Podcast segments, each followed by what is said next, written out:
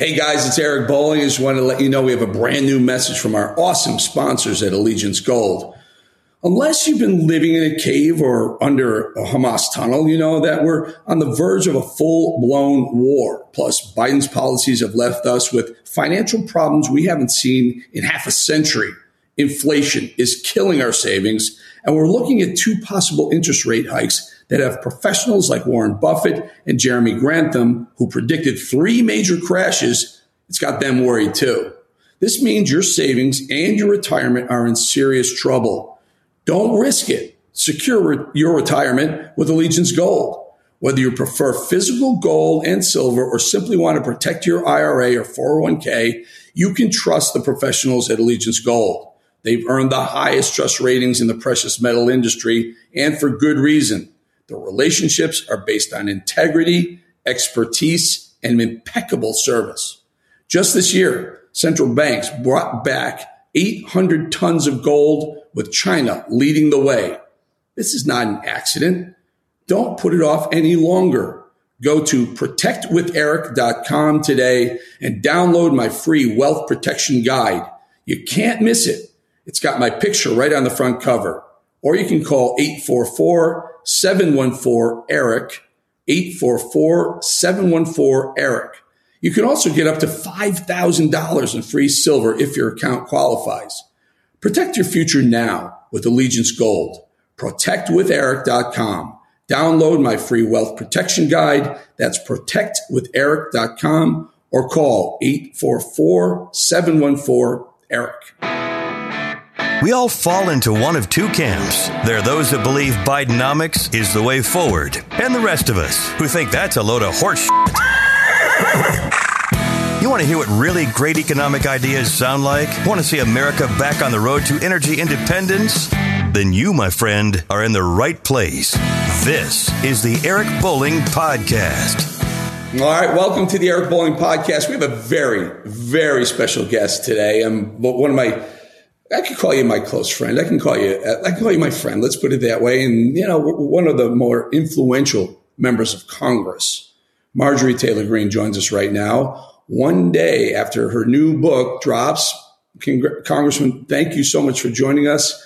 Congratulations on the book. It's on its way to a New York Times bestseller, I'm sure. Um, but let's let's jump into it. Let's tell us uh, what what is your tell the audience what your book's about, why you wrote it, and what what are you looking for from it. So, f- floor is yours. Tell us about the book. Well, thank you, Eric. I really appreciate you having me on your show. I wrote my book MTG, and people can get a copy at mtgbook.com. And the reason why I wrote it is, is you know this, Eric. Ever since I became a member of Congress in January of 2021, the media created a character of me that does not exist. And then they sold that character 24 7 across every major news platform all over America and all over the world. And I have been attacked at unbelievable levels and lied about. So I decided to write a book uh, that tells people who I am in my own words, uh, my beliefs, and the policies that I believe that we need to pursue uh, to save America. And in writing my book, I told a lot of stories, stories I've never told before, stories that I think people would be uh, pretty intrigued and fascinated with. Some of them are funny, some of them are sad, some of them might make you angry, uh, but I really encourage people to go out and grab a copy at mtgbook.com. Indeed, indeed. It's, it's, since you, you, you, frame it this this way, um, Congresswoman, I may call you MTG. I always ask you, um, MTG. So what? Tell us about your life prior to Congress and, and, what inspired you to get into Congress. But what were you like before you got to Congress? Uh, well, I was very much just a normal, average American. Uh, grew up in a family construction business. Bought that business uh, with my former husband after college and ran that company for almost 25 years. I've raised three great kids. They're adults now. And I really wasn't political. As a matter of fact, the first GOP meeting I ever went to was when I announced I was running for Congress. And that's not the normal path for most people that end up in Washington. Uh, I ran for Congress because I was really mad at Republicans almost as much as I was mad at Democrats. Um, we know who the Democrat Party is. They are the party of communism. They are not the Democrat Party that, that the great Ronald Reagan had to face. And I, I am oftentimes um, angry at Republicans because they never hold the Democrats accountable and they never force the Democrats to play by their own rules. And I truly believe if Republicans did uh, what they claim to do on the campaign trail and on their uh, two to three minute news hits uh, weekly and daily, then we would stop the Democrats' communist agenda and our country would be totally different than it is today. But instead, we are a crumbling nation. We're, we're under attack uh, from within from our very own nation's capital that is absolutely destroying our country. So, you know, I call out Republicans in my book just as I do uh, frequently in Washington. We'll get to there. I want to get there, but I want to know MTG. I want to know Marjorie Taylor Greene. What you know, how you got to be Marjorie Taylor Greene? You you went to college. You grew up in Georgia. Went to college. Where did you go to college? I went to the University of Georgia, uh, graduated in 1996 with a degree in business. I uh, really enjoyed my time in Athens. It was fantastic. And the football wasn't as good back then as it is now, but thank goodness uh, our Bulldogs keep winning here lately. Yeah. So, so you grow up, a uh, young lady in Georgia, and then your family's in the construction business. How did you come about buying the construction business? Well, my parents worked hard for a very long time, and after college, I I didn't I couldn't even imagine working anywhere else. Uh, that's the business that I knew and loved. It was the company that put a roof over my head and fed me my entire life.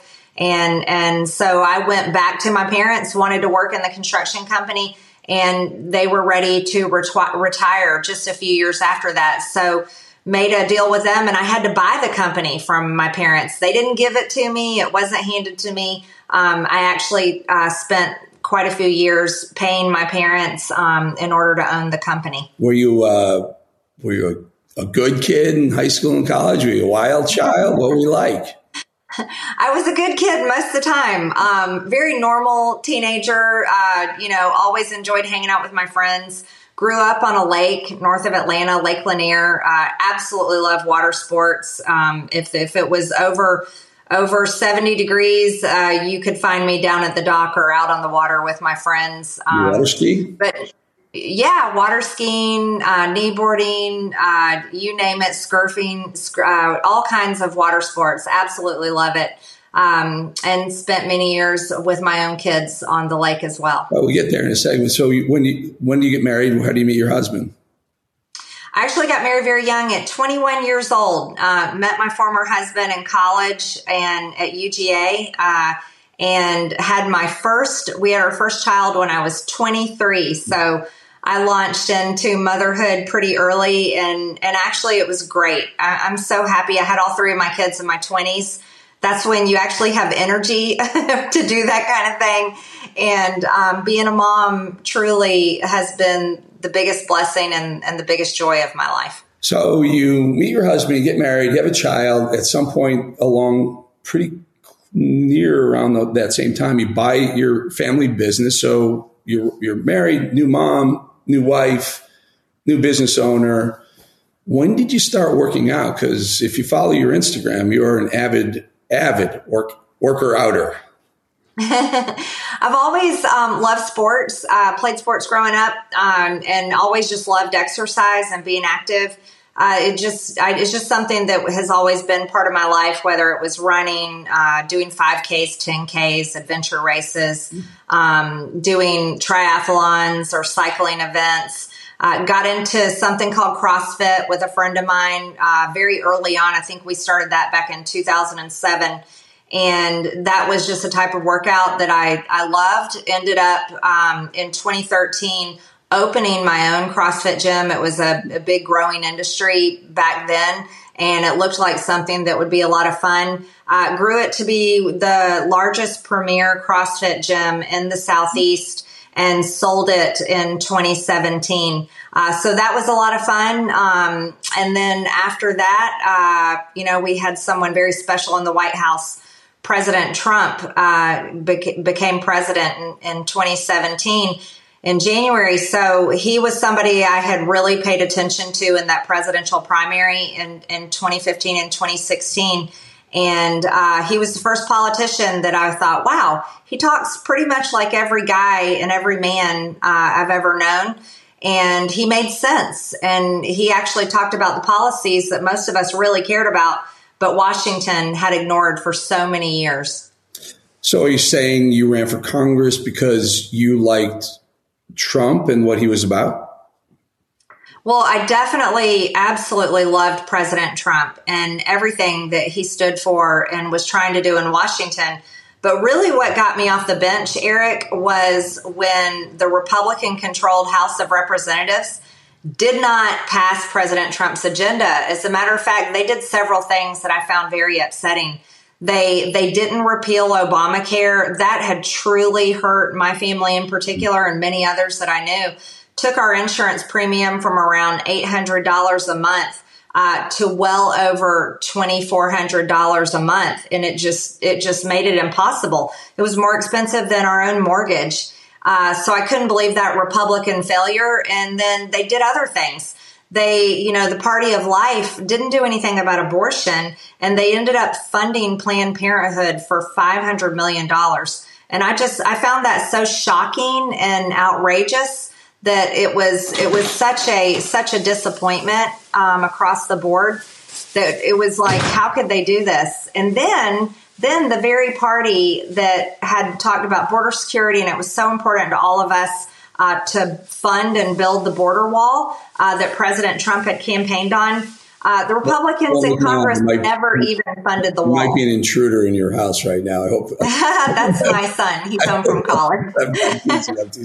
so you were you political before you? I mean, so you, you bought a business, sold a business, started another business, a, a fitness business, sold that. Look, probably looking for something to do. But but when did politics become? You know, because politics, it, it's clearly you love it. it, it it's almost in your DNA. But when did you get your first? I want to do this. This is something I want to do. Politics. Well, I didn't. I didn't really have any idea that. I, as a matter of fact, if you had told me ten years ago that I would be in Congress, I would have laughed at you and told you that's ridiculous. Um, it was something I never wanted to do, but it was when I, I just saw so much failure from Republicans um, uh, not pursuing the agenda we cared about and why we elected President Trump that's what moved me to say, you know what? I think I'm going to run for Congress and and I want to make a difference. I want to be there making sure that these policies happening and holding Republicans accountable. But going back in my life, it was the policies of Washington DC that affected every part of my life. And that's because we're small business owners. Mm-hmm. So if Washington, D.C. was passing policies that were hurting our economy um, and, and making it difficult for us to earn a living, then guess what? We were paying attention. And I grew up in a household where my parents talked about the policies in Washington. You know, coming up in the 70s, we all remember how, how, what a catastrophe Jimmy Carter's presidency was. We all remember the long gas lines um, to, to get gas during the Iran Contra affair. We, we remember all these issues that affected the economy and, and Americans' ability to put food on the table. And so, as when you're a business owner, and what Washington, the de- the decisions made in Washington affect your ability to feed your own children. You know, you pay attention to that pretty closely, and so I always did pay attention to that. Um, but it's also in my nature uh, as a business owner. I believe that the most important thing we have to do is serve our customer and provide, you know, excellent customer service and I believe the federal government should be run the same way. The American people should be looked at as the customer and, and they should receive excellent customer service and care from the federal government that is paid by the American taxpayer and, and serves the American people. So you decided to run for Congress 2018? Yeah, uh, I actually ran in 2020 uh, made made that decision kind of over 2019 mm-hmm. um, after after kind of becoming politically active, being an activist uh, for Second Amendment rights, especially women's rights to own a gun, and how important that is. Um, also, you, are so uh, integral in, in, in the political dialogue in America. It's, it's I can't believe it's only your your second term. That's that's incredible. So, are you married at the time when you run for Congress? Yeah, yes, of course. Yes, um, married then, um, ran against eight uh, primary opponents, eight men uh, in 2020. Who, yeah, who had the seat? Uh, is former seat of Tom Graves in Georgia's 14th district. He had announced his retirement, and so it was an open seat and there were nine of us total. And one of my opponents had the full support from the establishment in Washington. He had like over 30 Republican members of Congress endorsed him. Steve Scalise had endorsed him and raised money for him. Um, he had he had the support of the establishment here in Georgia, but I beat him, doubled his numbers uh, because Trump, I had the message that voters Trump, wanted. Did Trump give you his support in 2020? Not until after I won my primary, and I had to go into a runoff here in Georgia. You have to win with over fifty percent, mm-hmm, mm-hmm. and so I had one uh, uh, come out first place in the primary. Then I won the uh, primary runoff, mm-hmm. and then it was after that that President Trump endorsed me. Uh, but I have a very strong Republican district and and winning the general was not going to be a problem. So you become Congresswoman Marjorie Taylor Greene. Uh, you you, the media loves you, loves you and hates you, which is which is good, which is good. I mean, if they don't, if you're if you're boring, then, then you don't get much attention.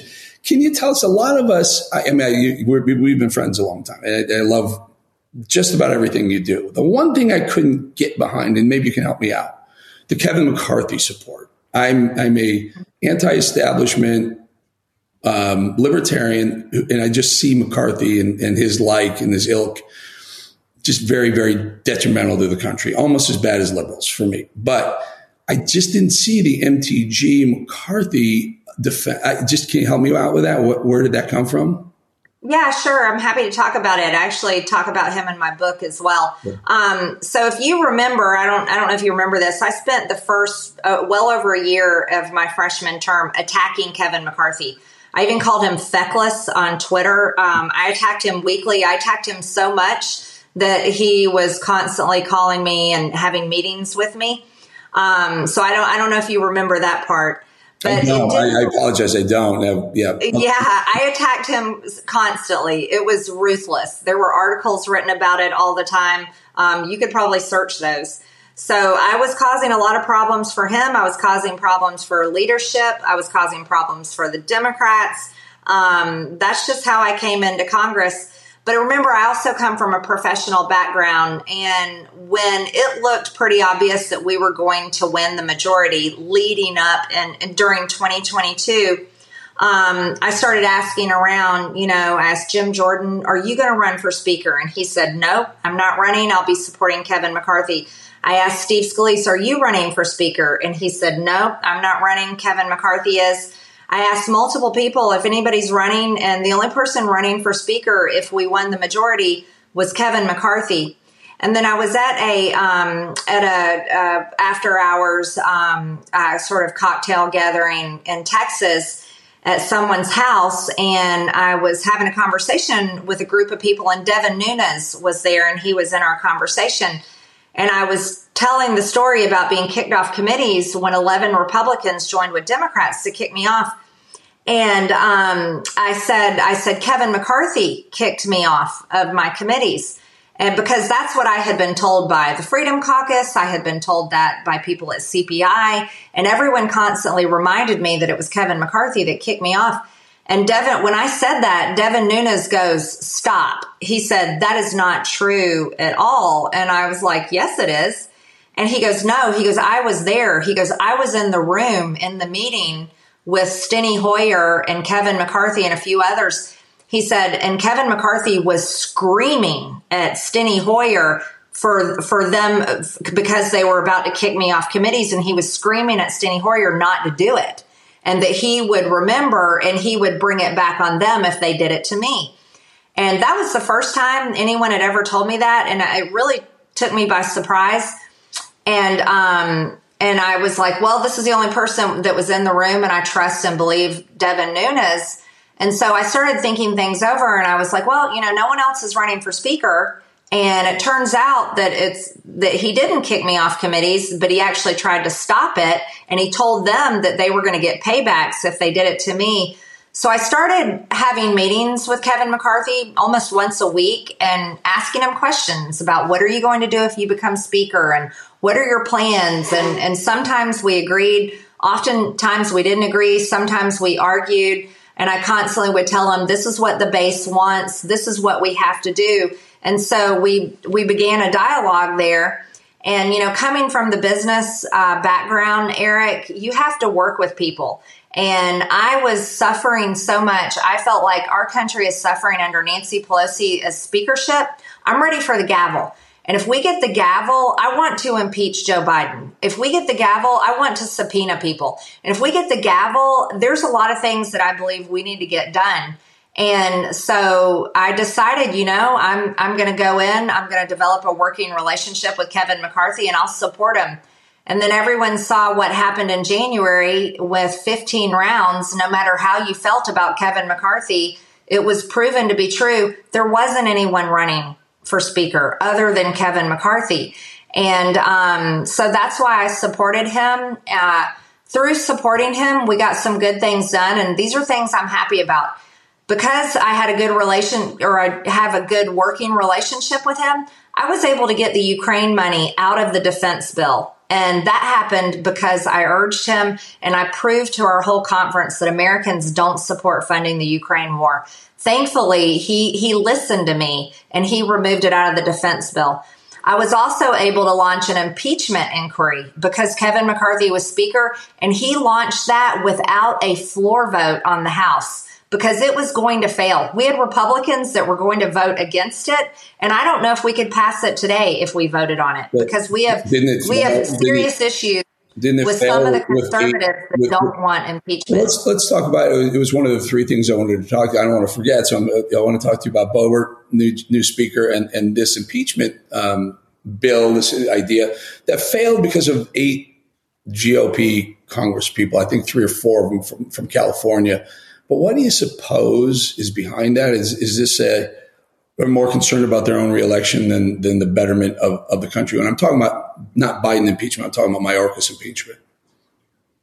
I'm glad you brought that up. This proves the, exactly what I was talking about. We, you know, we couldn't get an impeachment inquiry because of some of those eight that voted against the impeachment of Mayorkas.